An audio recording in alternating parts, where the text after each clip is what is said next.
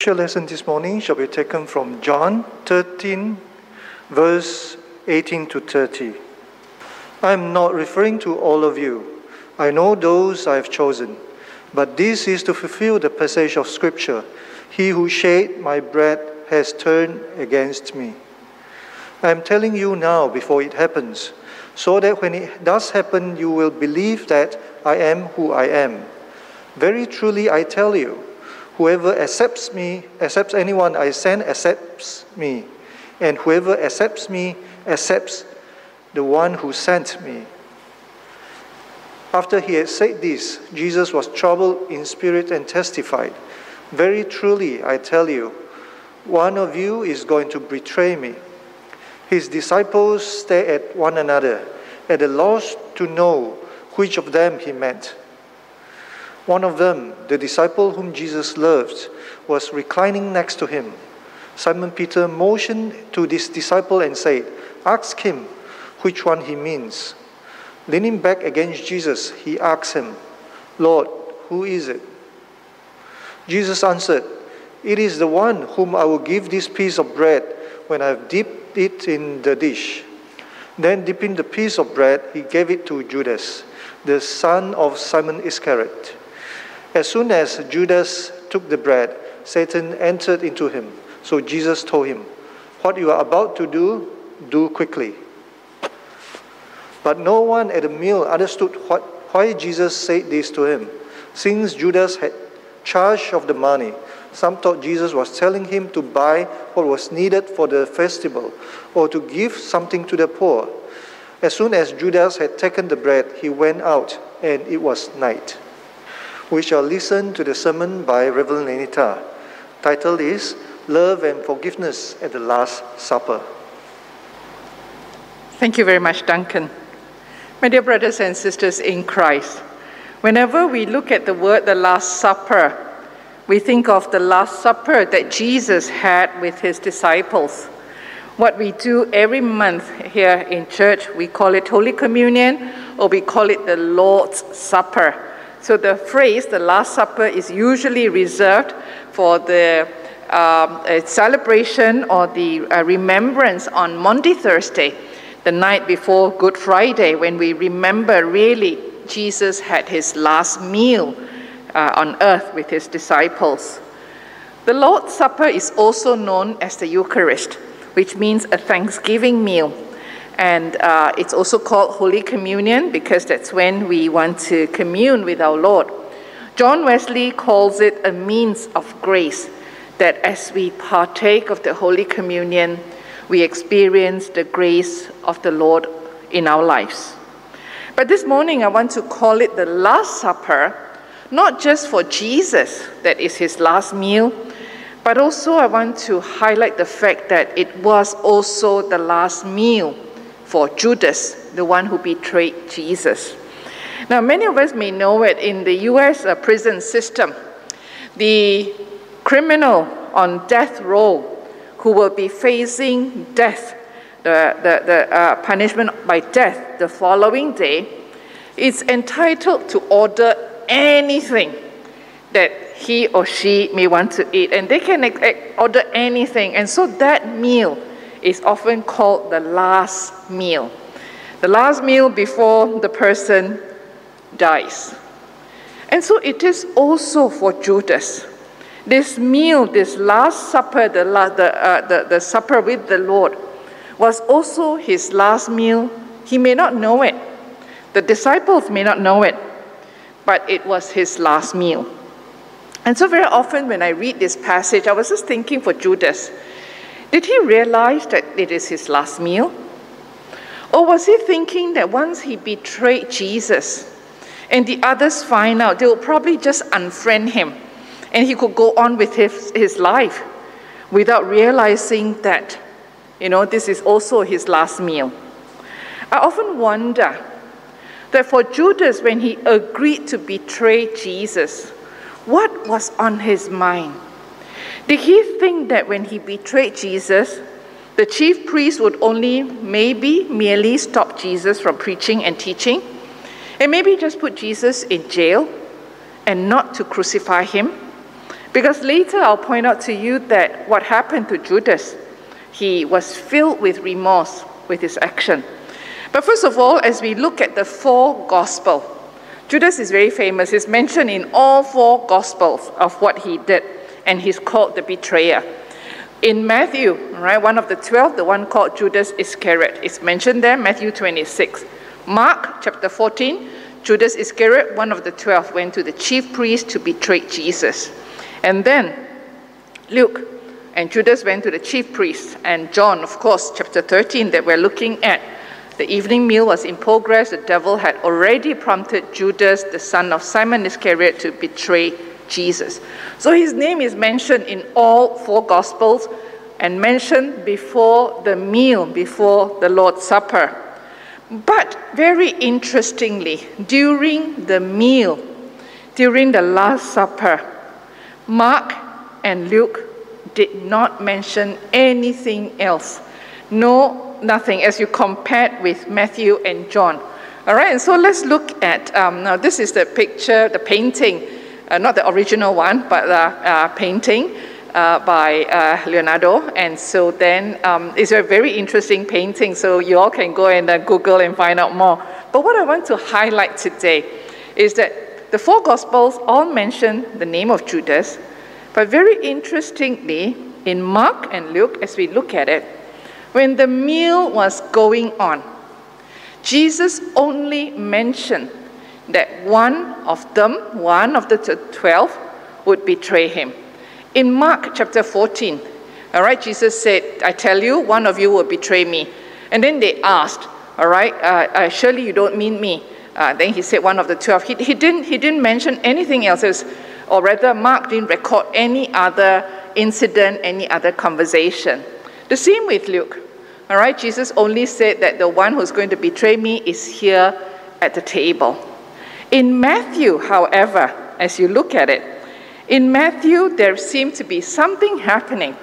All right, in Matthew chapter 26, all right, again, Jesus said the same thing somebody's going to betray me.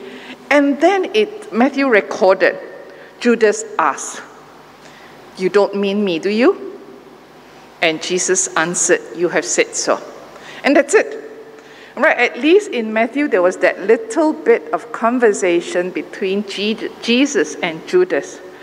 But it is here in John chapter 13 that we're looking at today that there is a secret conversation. All right, now many of us, even now with Zoom, while Zoom meeting is going on, we have the little chat ongoing, or we have the WhatsApp. So there is a secret conversation that nobody else know about. And so let's look at John chapter 13. All right, Jesus answered, the one to whom I will give this piece of bread when I have dipped it in the dish. Then, dipping the piece of bread, he gave it to Judas. As soon as Judas took it, Satan entered into him. All right, and so there's the action of giving bread. And then in verse 28 to verse 30, no one at the meal understood why Jesus said this. Okay? In fact, Jesus then told Judas that whatever you need to do, go do it quickly. And then, because Judas was in charge of the money, the other 11 disciples thought that Jesus was telling him to go and buy what is needed or to give to the poor. And then, after taking the bread, Judas went out. My dear brothers and sisters, my dear friends, just looking at this incident, we all know that Jesus already knew who was going to betray him. Even before the meal started, he knew it's Judas. And yet, during the meal, as recorded by Mark and Luke, no names was mentioned. In Matthew, just a hint of giving him the bread. And here in John, although there is a secret conversation going on, Jesus did not reveal to the others that he knew who it was. And so here you see, no one understood why Jesus said this. No one else knew. Friends, at the point of his Last Supper, we know that Jesus had all along been focused and very determined to come to Jerusalem to go to the cross. He knew he wanted to fulfill the Father's will in his life. He loved the whole world. But yet, here, as we come down to looking at the individual persons, Jesus, of course, loved the disciples. He washed their feet and he taught them. But here today, as we focus on Judas, Jesus loved him as well. At this final few hours of the life of Jesus here on earth, he still showed his love to Judas. See what happened? When Jesus knew that it was Judas, he did not tell anyone else. Can you imagine during the meal when Jesus said, One of you is going to betray me, and it's you, Judas, you're going to betray me? If Jesus had done that, what would have happened? Can you all make a guess? Remember when Jesus was in the garden uh, and the soldiers came and arrested him? What did Peter do? Peter took a knife and cut off the servant's ear. So, can you imagine there in the upper room? If Jesus had said, There, you, Judas, you're going to betray me, what would Peter have done? Would Peter have also found a sword and then, and then pointed at Judas? Would the others all jump on Judas? You see, friends, by not revealing that it was Judas who was going to betray him, Jesus continued to show love to Judas. He loved him. And then, remember, we read about him taking the bread, dipping it, and giving it to Judas. It's a sign of love and respect, an honored guest at the meal. Jesus didn't do it to anyone else except to Judas. Throughout his time on earth, Jesus loved all his disciples, including Judas. Jesus was the one who chose the 12 disciples. Jesus taught and showed his love. Judas, among the 12, would have been exposed to all the teachings that Jesus taught about money, about the kingdom of God, about love, about servanthood. He heard it all. And not only that, he saw what Jesus did, he was there at all the miracles. And yet, he chose to betray Jesus.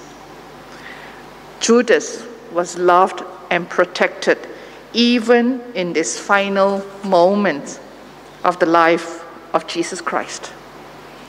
He was trusted. And so that's why the other disciples thought that because he had the money, he was going to do something with the money. And so Jesus still loved and protected him.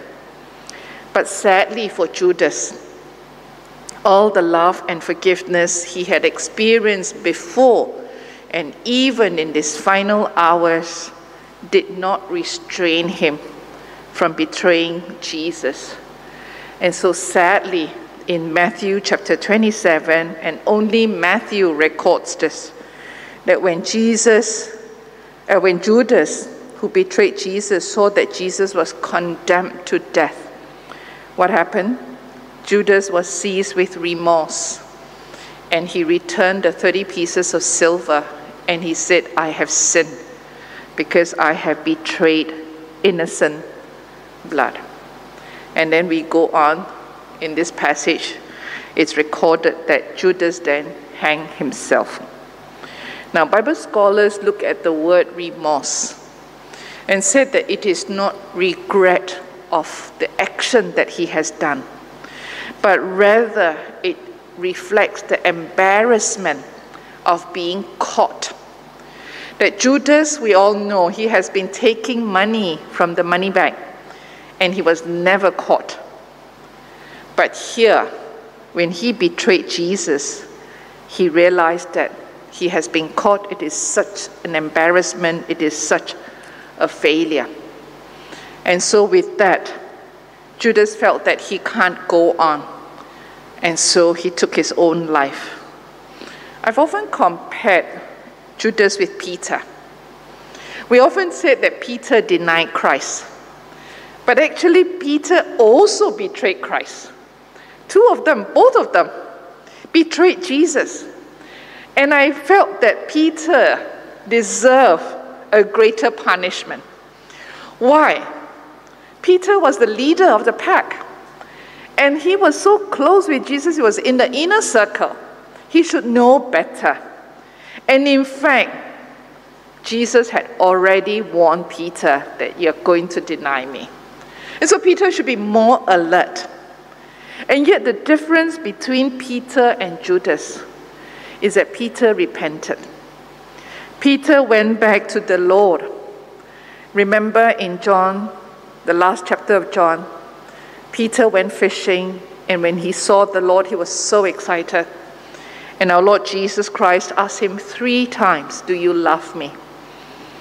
And with that, Jesus restored Peter. But sadly, not Judas.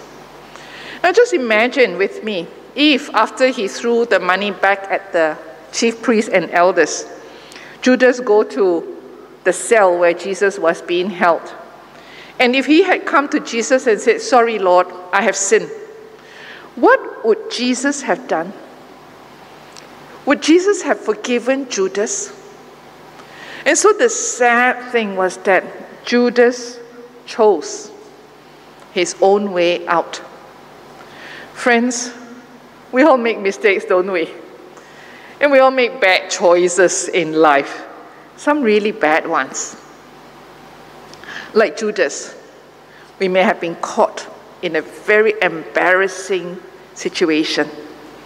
And we're totally ashamed and we despair, maybe even to the point of death. We're so embarrassed. And so, here today, I want to use the life of Judas for us to reflect on what he did. Judas at a point of embarrassment and despair, took his own life. And so the word is often used as suicide, meaning taking your own life. Now, some of us may not know it. In our Methodist Book of Discipline, it is not just all about laws, okay? There's also some, what is called a section called social principles. And in para 86, it is talking about church and general welfare. There is a paragraph that talks about suicide. And this is what is written in our Methodist Book of Discipline. We believe that suicide is not the way a human life should end. The church, therefore, does not condone suicide. Nevertheless, suicide is often the result of untreated depression or untreated pain and suffering. A despair, a failure, an embarrassment that we cannot face. And then the church has an obligation to see that all persons have access to needed pastoral and medical care and therapy in those circumstances that lead to loss of self-worth, suicidal despair, and or the desire to seek physical assisted suicide. The church has an obligation to help people in such despairing situation and then we encourage the church to provide education to address the biblical, theological, social, and ethical issues related to death and dying, including suicide. A Christian perspective on suicide begins with an affirmation of faith that nothing, including suicide, separates us from the love of God. Romans 8 38 to 39. Therefore, we deplore the condemnation of people who commit suicide and we consider unjust the stigma that so often falls on surviving family and friends. In Malaysia, suicide is a crime. And so the stigma that comes with it for the surviving members, family, and friends. And so what is the church needed to do? What does the church need to do? We encourage pastors and faith communities to address these issues through preaching and teaching. We urge pastors and faith communities to provide pastoral care to those at risk, survivors and their families who have lost loved ones to suicide, seeking always to remove the oppressive stigma around suicide. The church opposes assisted suicide and euthanasia. Now, many of us may not know that this is found in our Methodist Book of Discipline. Some of you may have realized that in the past few months or few weeks, pastors, we are going through some key issues in the Book of Discipline. And so we want to highlight some of these social principles that as a church, as Methodist church members, we need to know and to be aware of. I think about two weeks ago, Pastor Vincent talked about our Christian faith and science and technology. And so today I want to highlight the whole uh, issue, sensitive and tragic, about suicide. Now, do you know that in the Bible, there were people, there were at least six persons who committed suicide?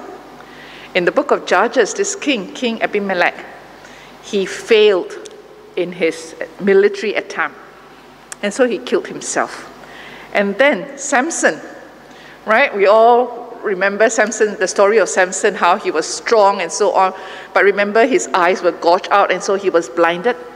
At the end of his life, in chapter 16, verse 30, when Samson, the blind Samson, went into the temple, he held on to the two pillars, and his prayer was, Let me die with the Philistines. And indeed, he died. He pushed the pillar, the house came down, he died with the Philistines. And then in uh, First Chronicles, uh, this is something that we may all know. Saul was very badly wounded by an arrow shot by the enemy. And so he didn't want to be killed by the Philistines. And so he asked his army bearer to kill him, but the army bearer refused to. And so in First Chronicles chapter 10, verse 1 to 6, it is written, Saul fell on his own sword. And then we have in Second Samuel, uh, the prophet, all right, he hanged himself after he betrayed David. And then in uh, 1 Kings chapter 16, this King Zimri burned his own house when he was in the house because of the military defeat. Friends, if you go and look at all these passages, you would realize that these persons, because of despairing, because of the fact that they cannot think what would happen next after their failures, after their bad choices, after their mistakes. They chose the way out by taking their own lives.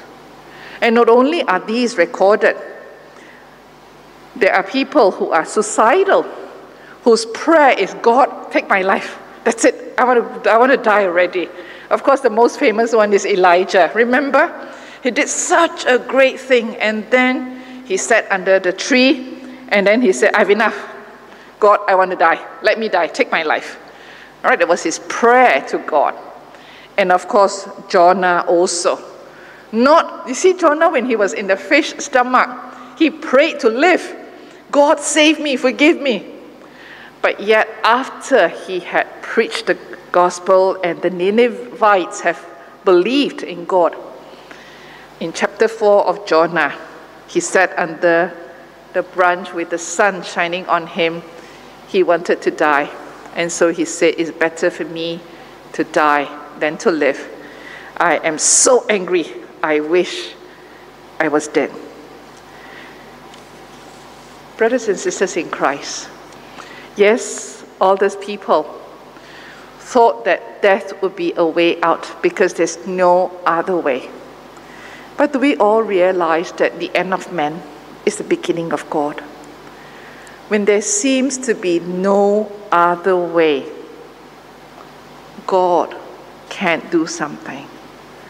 I'm sure many, many of us at different points in our lives may have also prayed the prayer God, take my life, that's it, I want out.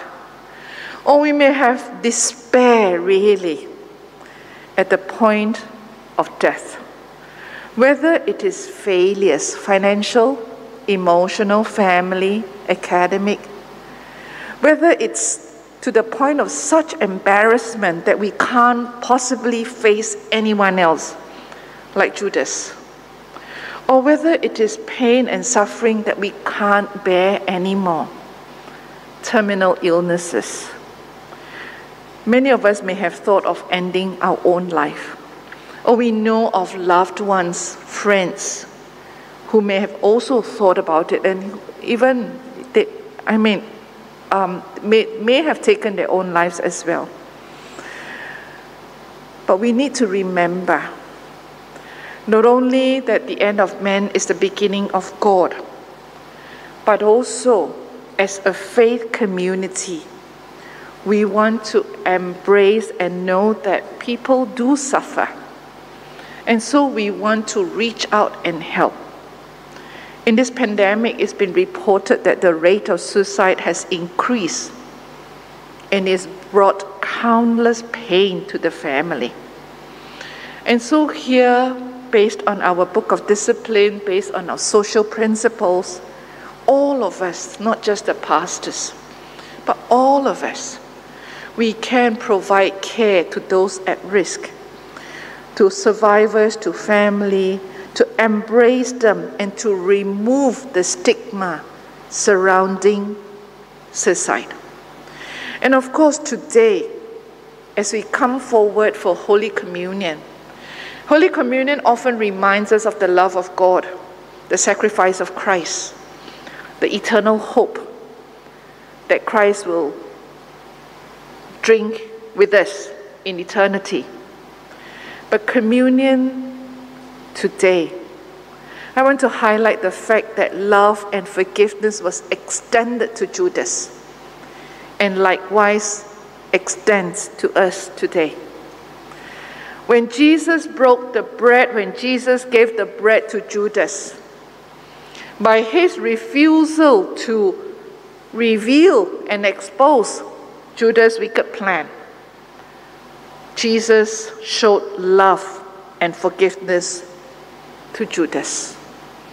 And so, likewise, today, as we come, as we celebrate Holy Communion in our own homes, we're reminded of the love and forgiveness that was there at the Last Supper, but it's also here today with us.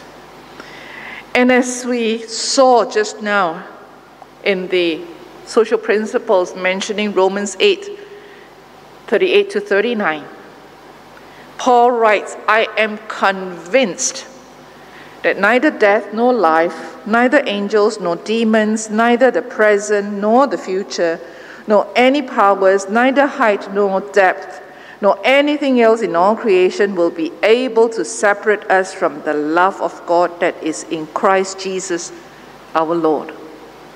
I want to add on neither failures, financial, emotional, academic, relational, career, no failures.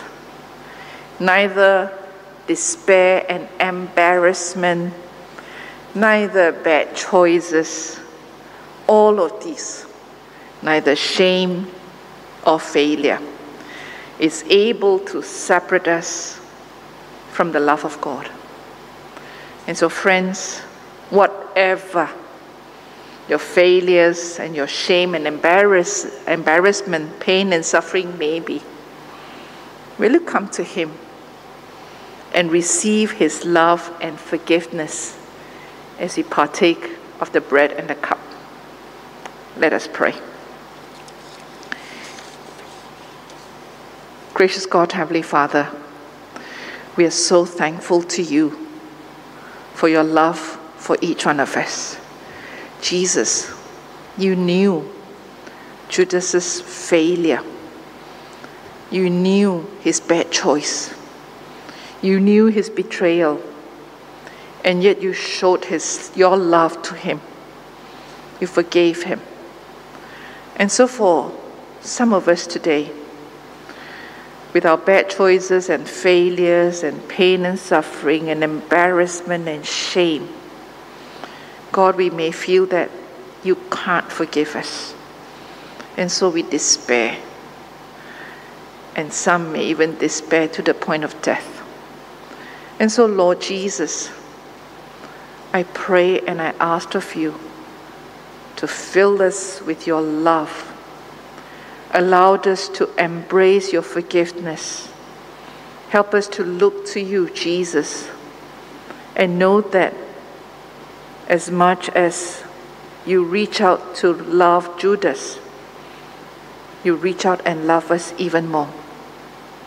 And so, as we spend time reflecting on your love, as we celebrate the Eucharist, as we give thanks to you, as we commune with you, be with us and minister to us, Lord. In Jesus' name I pray. Amen.